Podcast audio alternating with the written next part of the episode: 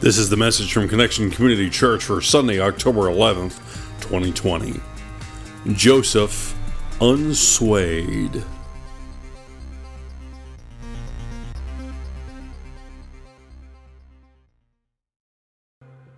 Well, good morning, Connection Church. In all of our locations, all over the place, here and there, everywhere. Good to see you. Good to be together as we praise and worship our Lord and Savior, and as we look into more closely God's Word this morning.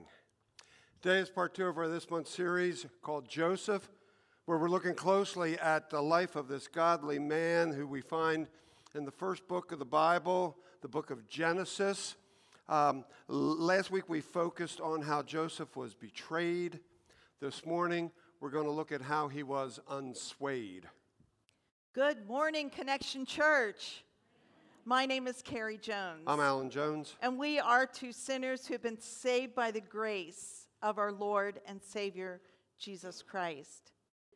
Thank you so much for joining us right here at 4744. We're filling up the house. We're excited about that. Some of you we haven't seen for 7 months in person, and It is just an honor to reconnect again in person. We also have a lot of you joining us virtually. Wow, 55 households that I can see on Facebook, and there are more on YouTube. We are one church, many locations. Want to give a shout out to Ted and Lori and Dot and Paul and Courtney and Kathy and Brian and Susan and Karen and Mary and Sheila and Don, and I could go on and on. But I want you to know, and I want you to know that we are all together as the family of God. As we begin to share our message, I'd like to just open us up with prayer. Would you bow your heads wherever you're at? Almighty God, thank you so much for today. It's a day that we get to dive in a little bit more into this man named Joseph. He's a great role model for us. And so help us listen, open our hearts, apply what we hear found in Scripture to our lives. Help remove any distractions so that we can have a laser focus on you. We pray this in the name of the Father and the Son and by the power of the Holy Spirit. Everybody agreed and said, Amen. Amen. And so last week, we started our series on Joseph. He is a very interesting guy.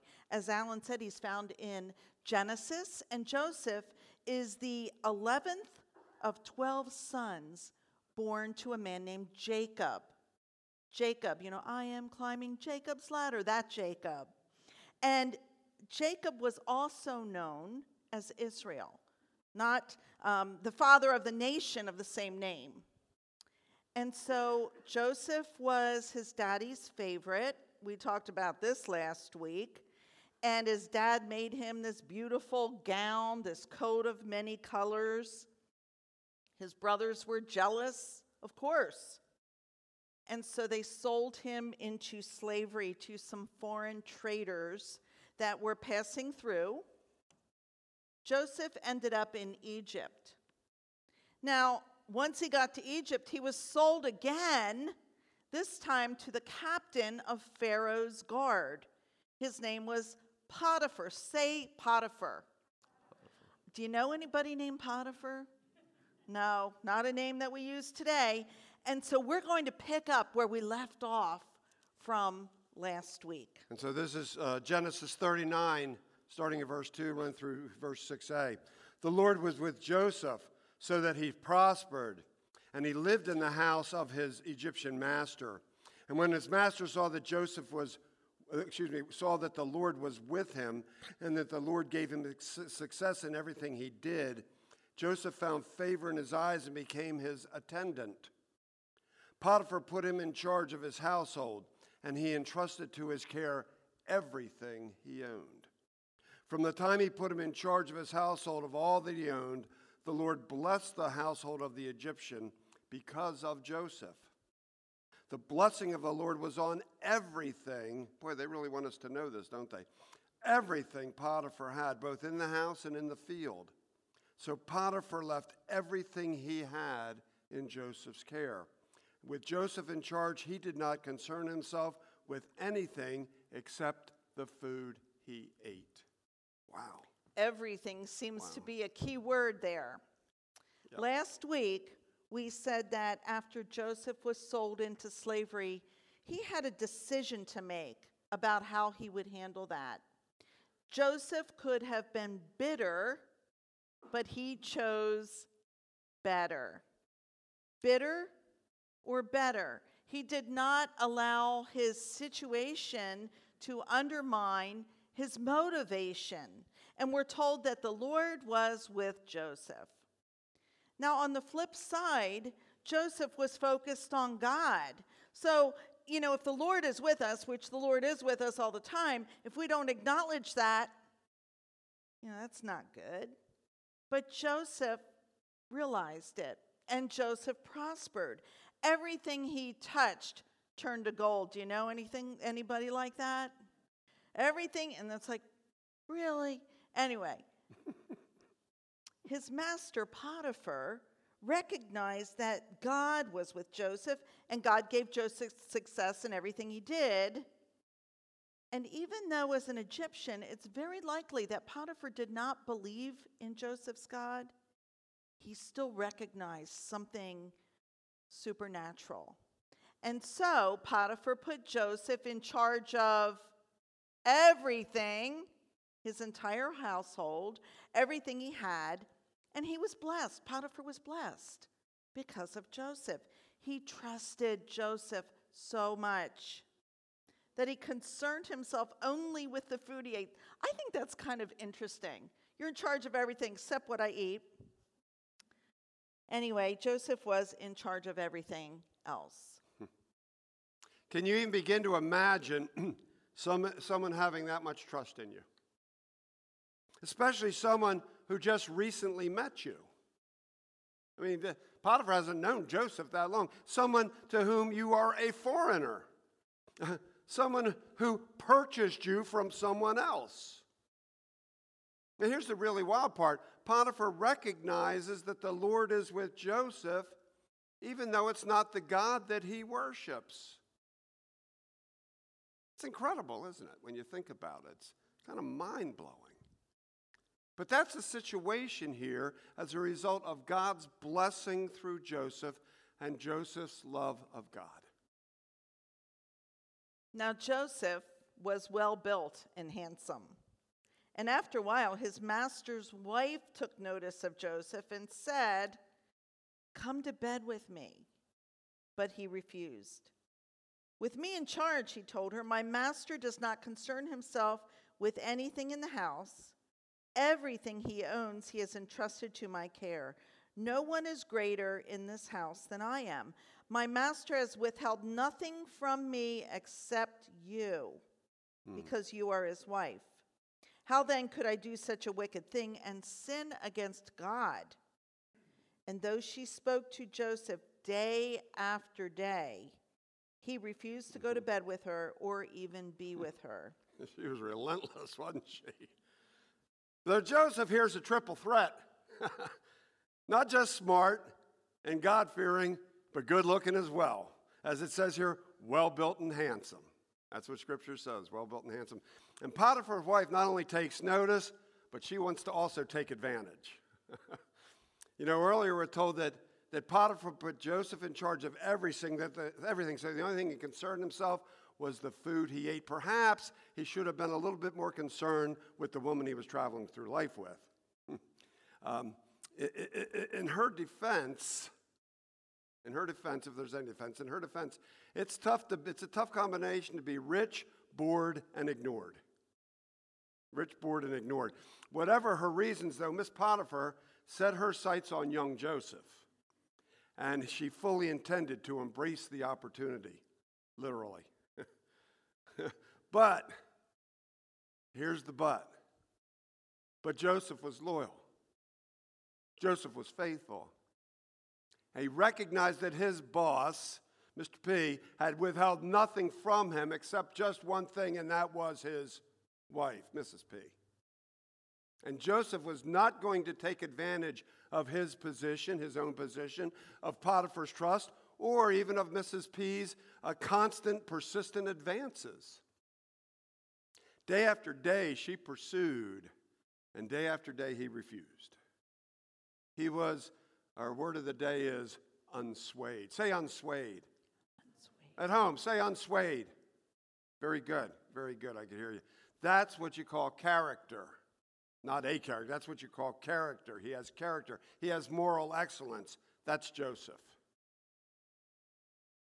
One day, he went into the house to attend to his duties, and none of the household servants, and the household servants were inside. She caught him by his cloak and said, "Come to bed with me." But he left his cloak in her hand and ran out of the house. When she saw that he had left his cloak in her hand and had run out of the house, she called her household servants. "Look," she said to them, "this Hebrew has been brought to us to make sport of us." Now that's an interesting way of putting it. "He came in here to sleep with me, but I screamed.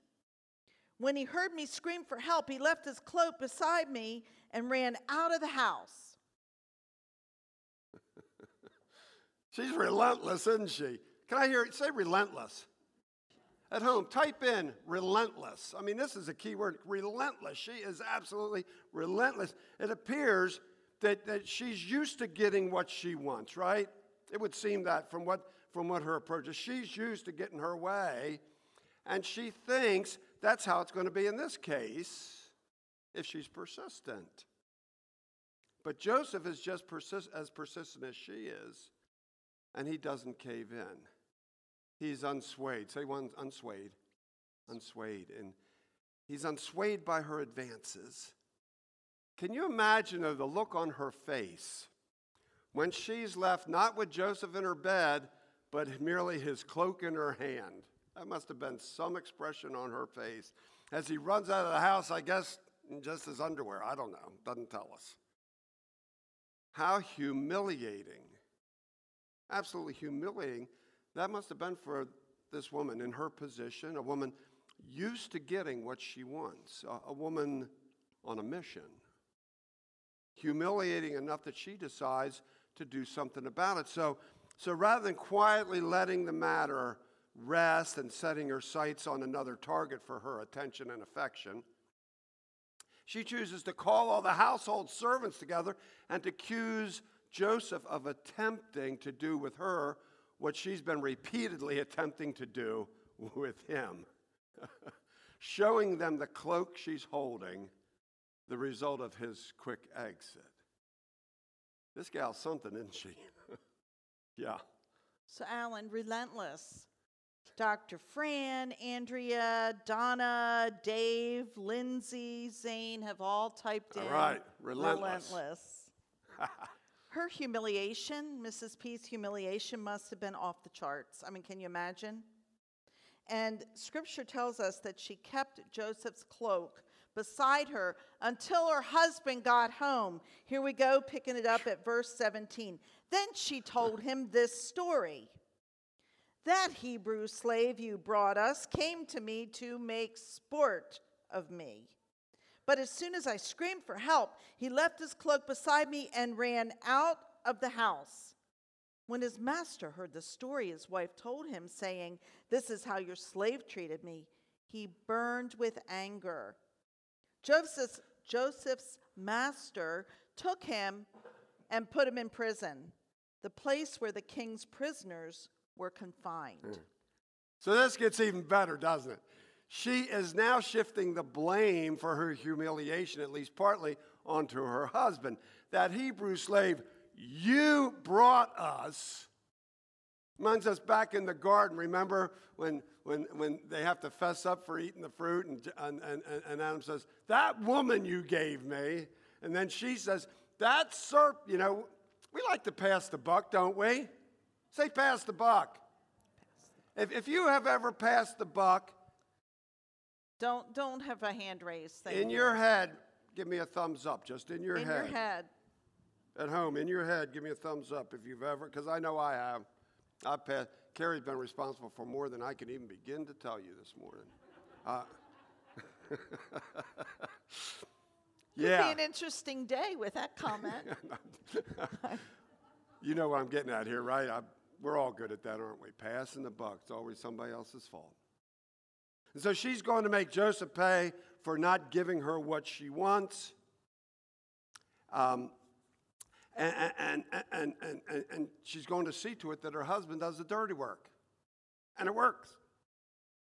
Potiphar chooses to believe his wife, even though what she accuses Joseph of is completely out of character, at least of what Potiphar's seen so far. Completely contrary to what Potiphar should believe from his association with him. But what choice does he really have, huh? I mean, it's his wife. The other choice would be to call her a liar. And it appears that he either doesn't have enough evidence or enough guts to do that. Wow. So Mrs. P went out of her way to make... Hello? Really? I thought I had it off. Sorry, guys. Airplane mode. Thank you. So, Mrs. P... Somebody was trying to call in and they had a comment. Just type it in. Just type it in. Mrs. P went out of her way to make Joseph pay for her feelings of humiliation, resulting in his rejection of her advances, and pay he does. Prison. He goes to prison. He's falsely accused, and he goes to prison. And unfortunately, that is something that still happens today. Our prisons are full of people who are falsely accused. Doesn't it just break your heart when we see these stories of someone getting out of prison 20, 30, 40 years later after they found some evidence that he or she did not commit the crime? It is heartbreaking. Now, in the case of Joseph, and you know what? We need to, I want to go back to that. We just have to be advocates and be a voice for the oppressed, the least, the last, and the lost. That's what Jesus would want for us to do. Well, in the case of Joseph, not only he didn't do it, he was put in prison by the very person that his being loyal to, Potiphar, his master, the one who gave him stewardship over everything, the one whose household was under his care. Here it was that very man that all of a sudden didn't believe in Joseph. Mm. Joseph did end up doing time, having not only not done the crime, but actually Joseph worked overtime to make sure that things were above board in the household.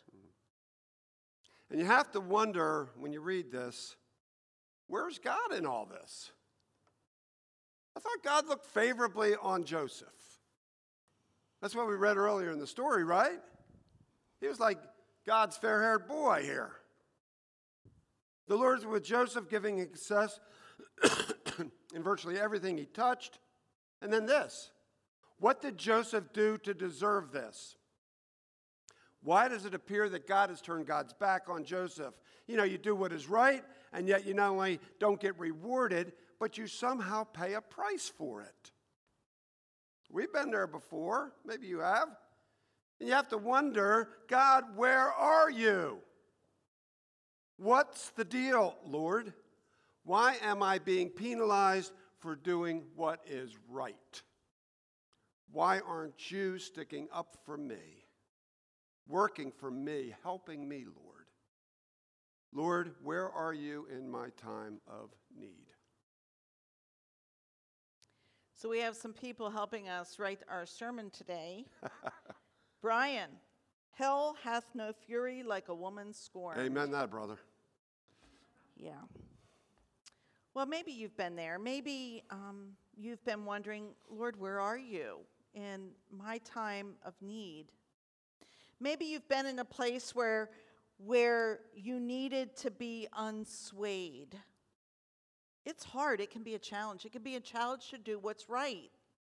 It can be a challenge to stay faithful. It can be a challenge to remain loyal to be a person of character, to be a person of strong conviction. It can actually be costly at times. Maybe you work in a place where it's a do whatever it takes kind of attitude, but not in a positive way. Maybe if it even crosses a line where a boss encourages you to maybe be a little dishonest, stretching the truth. Let me put it that way. Stretching the truth where, gosh, we are faced with all kinds of decisions in the places where we work. So we have a choice. Do we live by our Christian convictions, or do we step into that murky area? Maybe there's someone trying to seduce you. I'm thinking in the regard of maybe somebody saying, oh, you'll have more happiness with me than here with that person. Maybe it's causing some temptation. Maybe there are some friends at school, if you're in school, who are encouraging you to do some things that you know just aren't right, to engage in some activities that are risky, that are dangerous. And maybe saying no would have somebody make fun of you. Maybe you'd lose some friendships. That's true for adults, too, where we run the risk of losing friendships if we say, I just, no. Doing the right thing is not always easy. It's not easy, and it can be costly. And if we're God followers, sometimes we say, okay, Lord, I'm doing the right thing. Where are you? I'm feeling really alone. Where are you? And the tough part for us is this at times. Just because we trust in the Lord, it doesn't mean that we're not going to experience some challenges in our lives. It doesn't mean we won't be tempted, falsely accused, taken advantage of, or maybe even pushed to the point where, in the one case where your job wanted you to push the edge, where you might lose your job if you're not willing to go along. It doesn't mean that good deeds will always be rewarded. Sometimes, in fact, we pay for doing what is right. Remember the expression, no good deed goes unpunished. Just because we are God-fearing, Jesus-loving, Holy Spirit-claiming believers, it doesn't mean that everything is going to always be peachy. Can I get an amen? Home, amen. Amen, amen. That is never promised, though. This book, I've read it. I'm in the process of reading it cover to cover first time. I'm just a bit close to getting done the Old Testament. So far, I have yet to find where it says everything's going to be peachy if you trust in me. I haven't read that yet. And from what I have read in the New Testament, most of it, I haven't found that there either. Can I just say something? You said first time reading the cover. I know you've read the Bible cover to cover, but we're doing it in a new way. So I've never read it cover to cover before. Oh, really? Never. Okay. No. I've read, like, in Disciple Bible Study, we did about 80%, but I've never purposely read cover to cover. So there you go. Disclaimer, everybody. But I've read probably most of it here and there. But anyway, you lost my place. Sorry about that. It's never promised. You read it, and here's the other thing. It never tells us all our challenges will miraculously disappear. In fact, as followers of Jesus Christ, truth is we may face more challenges. We may face more challenges, especially when we live in a culture that is not especially Christ-centered. In this culture, it may be tougher being a believer than not. But what we are promised is that God is always with us, no matter what. I am with you always to the ends of the earth. That's found in the book of Matthew. We've got to remember that God is with us to the ends of the earth. We'd love to hear how God has been with you this week. How have you recognized God? How have you experienced God this week and God's promises? You know, no matter what happens, no matter who turns their back on us, no matter what price we pay for doing what is right, God is with us to comfort us, to guide us, to see us through. And God will use our experiences, even our difficult experiences, even our negative experiences. God can use it all for good. That's in the book of Romans. God can use it for his glory and to benefit others. Some of my worst pains and worst, really bad things that have happened in my life, I've been able to share with some of you for good. God is with us always, and God never wastes a hurt. Back to Scripture, Genesis 39. Second part of 20, verse 20 to 23. But while Joseph was there in the prison, the Lord was with him. He showed him kindness and granted him favor in the eyes of the prison warden.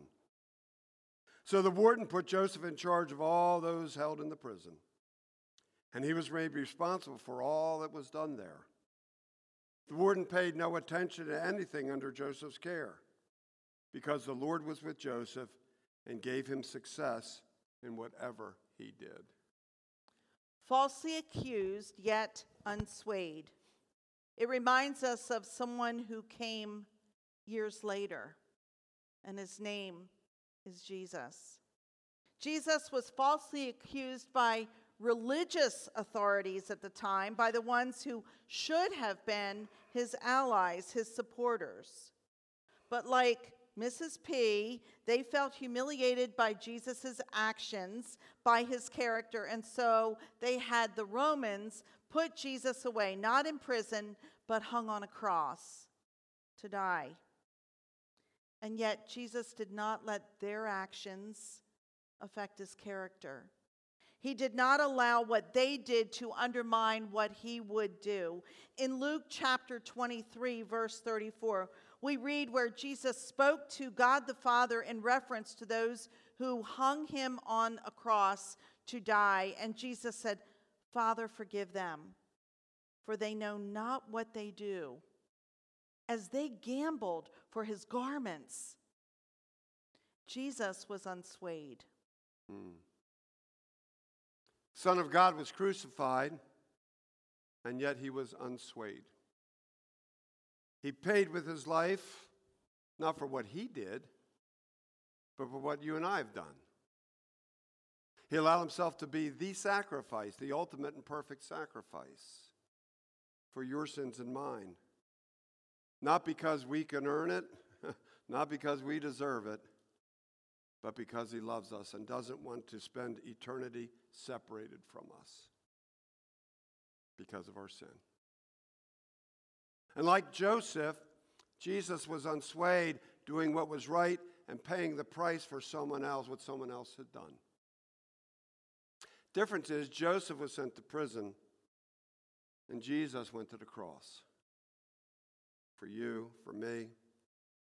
He died for us to give us the gift of life, eternal life. And all we have to do is accept the gift. All we have to do is accept it. Recognizing that we're sinners in need of a Savior, accepting the gift of forgiveness that Jesus offers. Maybe today's the day. Unswayed.